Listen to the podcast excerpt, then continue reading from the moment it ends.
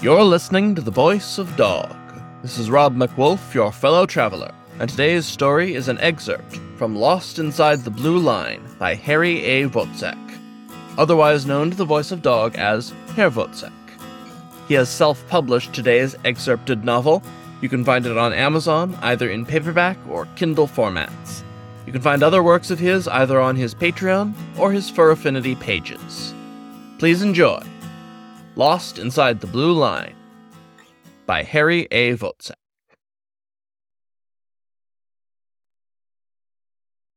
So, you want to steer Kyle to your alliance, huh? Y- y- yes, if possible. Roberta frowned, crossing her arms as she regarded the hawk's nervous glances to the ground back at the campsite. Well, I don't know, kiddo. About what? asked Avery. What your plans are for the merge once it happens, said Roberta. You gotta admit, asking us to save someone from Mahamamo for you is kinda asking for an alliance we can't keep up with once we merge. True, said Clara. We don't know what their numbers will look like. Daquan shrugged. It'll be good for our numbers if Mahamamo makes it there, he said. If it gets to that point, and Mahamamo does as poorly as they always have, I don't think we'll even need that advantage, said Roberta. No offense, Avery, but another number for you ain't good for my game.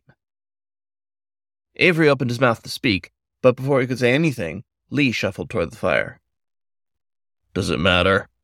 The salamander asked, his deep gray eyes glinting with the light. Roberta blinked. It kinda does, she said. With alliances splintering, we all know how that's gonna go. Those alliances will splinter that late in the game no matter what you do, said Lee. I think it'd make more sense to agree to it in the off chance that it might help you in the long run.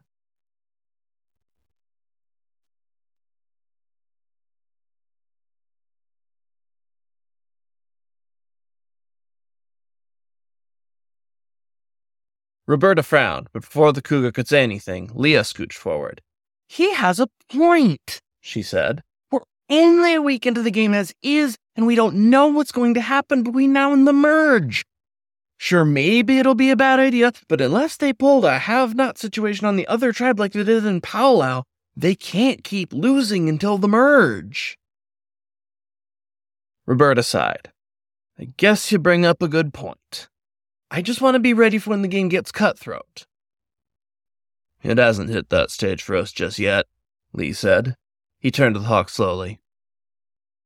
Avery, I don't think there's much we can promise now, but if it gets dire later in the game, I'm down to help. Same, said Leah. She then turned to Rachel. I bet you're going along with it too, right, Rachel? You bet, Rachel grinned, gently nudging Maya's shoulder. Counting Angela, that means you're in the minority, Roberta. Roberta sighed. I guess you got a point. Clara placed a hoof on Roberta's shoulder and said, I'll trust your judgment on this. She turned back to Avery. But for now, I think you've got my back on that. Thank you, Avery said, bowing his head as he felt a sense of relief flood through his entire being. I thought you'd all be more wary of that. Again, it's early in the game, Lee said. Things can change. Then looked directly into the fire. I think a smart player can look at those changes and adapt. Roberta nodded, the cougar's ears flicking gently. Yeah, I getcha, she said. I hope this isn't a mistake. Kyle is trustworthy, Avery said. I don't think we'll be making a mistake. A silence fell over Manja. Avery glanced around, realizing how oddly comforting it was to have solidarity in a game like Scavenger Hunters. Roberta was right that it was a very cutthroat game. But at that moment, he found himself surrounded by friends, and that was good enough for him.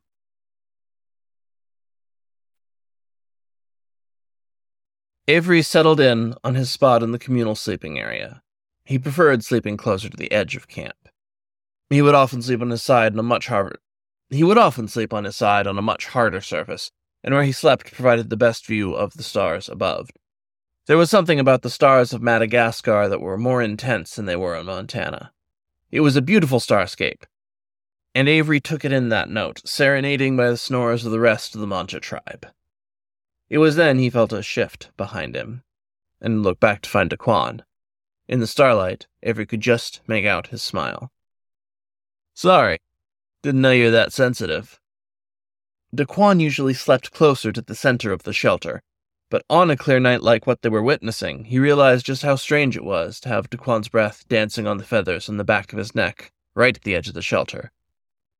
It was, however, a strangeness he welcomed, and every lin- and Avery leaned into it subconsciously. You're right. You're all right.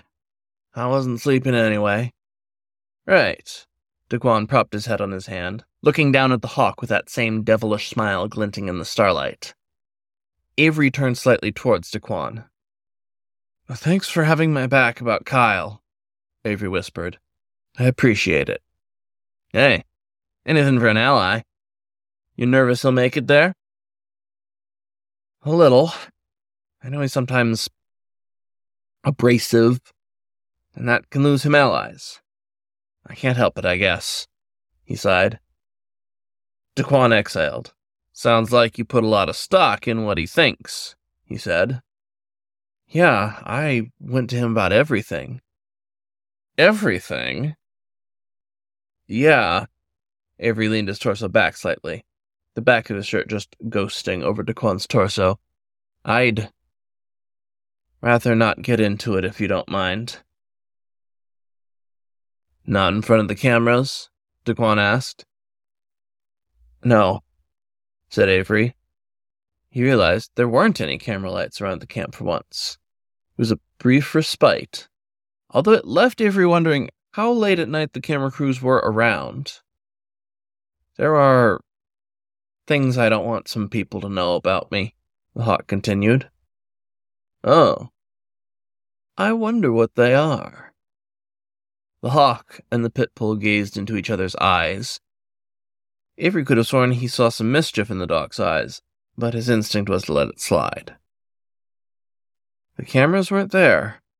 If there was ever a time to gauge Daquan. Avery turned his head back to the stars, but he ever so subtly pressed his back against Daquan's torso, experimentally, seeing how the pit bull would react. Avery only felt a light contact of Daquan's paws on his hip, but that was all Avery needed. He sighed, adjusting his posture but not pulling away. Stars are lovely at this time of night. Yeah? asked Daquan. Any you know? Not really, said Avery. Constellations are weird here. I don't recognize any of them. Daquan's paw pads dug gently into Avery's hips the fingers just snaking over the curve of his hip. Sounds about right, he said. Sometimes that's a pitfall of being in an unfamiliar place. Things you're looking for aren't always there. His nervous tension rose again, but at the sight of Daquan's smile it faded almost immediately. But I guess there's something nice to be surprised by? Daquan chuckled, the sound deep and rumbling. He then shifted his posture, his hand remaining on Avery's hip. We should get some sleep. We got immunity to worry about. Yeah, said Avery, closed his eyes. Good night, Daquan. Good night. As Avery drifted off, he smiled. All of his nervous energy, all of his nervous energy going into the game, vanishing with each breath as he slowly sank into a deep slumber. Avery found himself on a farm. The smell of cherries danced in his nostrils, and he could almost feel the way the branches tickled the top of his head. The day was slightly overcast, but there was a strangely comfortable warmth, one that complemented the summer breeze well. Louise, it's a lovely day outside. Come out of the shade. Avery turned to his right, seeing a rather masculinely dressed German shepherd standing outside of a cabin. Avery didn't know when the cabin had sprung out of the ground, but there it was, the August sun bearing down on it gently. It was as he looked on that he realized two things. The first was that the German Shepherd looked familiar, like his neighbors back in Montana. The second was the identity of the slightly older sheepdog who sat there, holding her dress down in the wind. Mrs. Smith? If they'd heard Avery, they didn't acknowledge him then, the sheepdog shaking her head. It's too warm outside, the sheepdog continued. It's perfect. The German shepherd then crossed over to the sheepdog. Come on, let's get out there and pick some cherries. I guess. Avery recognized the sheepdog almost straight away as the other woman that lived with Mrs. Smith. She was also a Mrs. Smith. And as he thought about them, he wondered why they were appearing in his dream. How dare you! That was when he heard his father's voice barrel across the landscape, knocking leaves from the cherry trees. Avery immediately turned around, seeing the visage of his father rushing up to him. Behind him, he could faintly make out the specter of a rather tall deer, which hovered over the older hawk as he stormed toward Avery. That is not normal! His father's voice rang out in the air. You know this! Avery moved toward where Mrs. Smith had stood. Dad, wait! Avery shouted. She's not doing anything wrong, right, Mrs. When Avery looked back at the house, it had vanished. The field was barren of all the cherry trees. An ominous shade of orange tinted everything, even his feathers. I raised you to be a good boy, Avery's father continued. This is not what a good boy does. Avery squeezed his eyes shut, lifting his arms. Dad, please. It's a little late for please. Avery opened his eyes to find everything had changed around him. His father still stood before him, but rather than the specter of the deer hovering behind him, a rhino he recognized from his days in art school walked out from behind the avian. You're disgusting, you know that? asked the rhino. Avery blinked. Johnny? He shook his head. Why? You know what you did. You know what you're doing right now. Johnny, please just let me explain. You had your chance and you blew it. Suddenly, Avery felt something pull him off his feet, and down he tumbled through nothingness. He sank among a slew of papers with crude ink drawings on them. It wasn't just crude art in the sense that the lines were messy either. The suggestive glances each page threw at Avery almost taunted him with what he could never have. This is where that led, Johnny's voice rang out in his head. You were warned. Avery looked up. I'm sorry, I can't help it. Yes, you can. The hawk let out a scream as his arms flapped uselessly to avoid crashing into the ground. He tried to slow down, but he fell faster and faster until. The hawk opened his eyes, blearily. He was back in Madagascar, and the sun was about to rise. The sky behind him was navy blue in contrast to the blackness he faced. The shelter beneath the right side of his body was at once familiar and hard, and Avery wondered if he'd just woken up from a dream. He shifted his body and found Daquan's arms wrapped around his torso. His eyes darted straight outside the shelter. Someone, somewhere, was getting this on camera. That fact alone was enough to disquiet him. He knew how his father would react if they watched it on TV, the way he watched other things. Soon enough, they'll be converting children to their ways. And that, my friends, is why we can't have this movie coming out in theaters. I'm your host, Bucker Anderson, and this is my show. Thank you for tuning in. Avery sighed. His room was dark, save for a desk lamp. It was just enough light for him to make out the blue line of the comic page he was sketching out. It was a short assignment for one of his classes, one he'd taken home with him over the break. Avery was thankful for the distraction. Even if Bucker Anderson had ended his hour, Avery knew what came next. You think I should show that to Mrs. Smith? He shivered as he heard his father's voice from the kitchen. It was deep and authoritative, and his twang sounded more distinctly from the Carolinas than it did from anywhere near Montana. Please, James, you know she'd never let us back on the farm if you did, Avery's mother said, her voice carrying a musical cadence. I can't make my cherry pie without her cherries. You can make do. Avery could visualize the eye roll. It's just, he's not wrong, is he? They make all these things that other people will see, and then boom, suddenly it changes their minds like that. It's not like that, said Mrs. Fisher.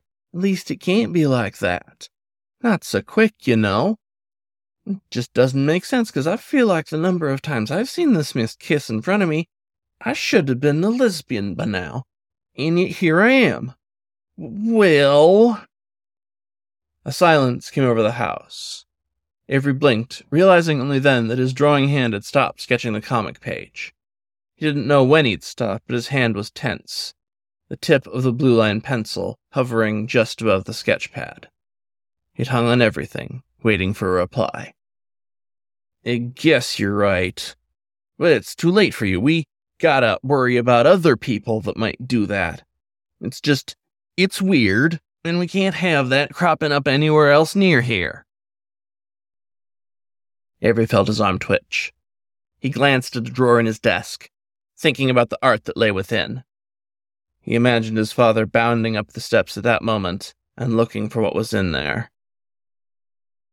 After everything that had happened with Johnny, Avery could imagine nothing worse. So he continued to sketch. His strokes became firmer, more rapid. Anything to give him something to concentrate other than his parents' customary late night discussions.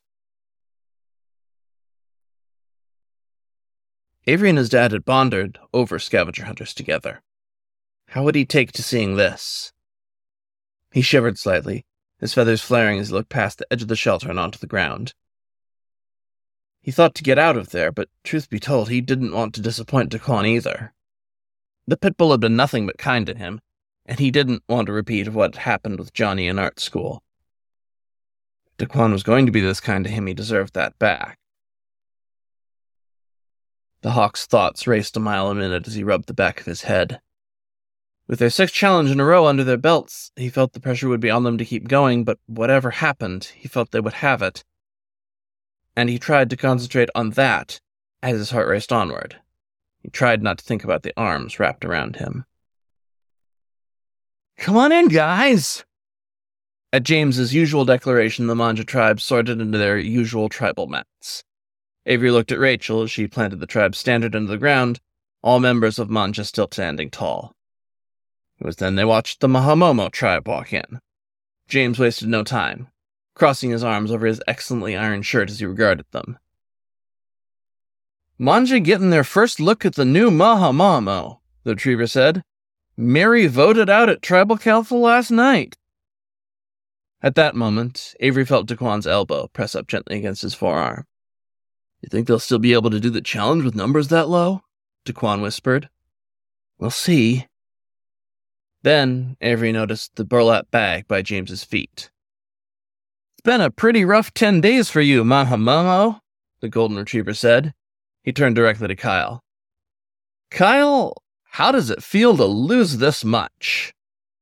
Kyle chuckled bitterly, the Anole shaking his head from where he stood the front row. It sucks. I just want to win sometime, damn it. James turned to Roberta. Roberta, as a leader in Manja tribe, do you think you'll have the energy to keep up your challenge successes against Mahamamo tribe? Roberta crossed her arms. We've been doing well so far, James, and we'll steamroll over them because we're just that strong a team. James placed his hands on his hips. He regarded both tribes and then nodded, his tail swishing behind him. Well, in a game like this, expect the unexpected, he said. And today we have a surprise. With this, he turned, pulling out a basket with multiple grayish sacks. And as Avery eyed this, he stilled, knowing almost exactly what James would say next. Everybody drop your buffs. We're swapping tribes.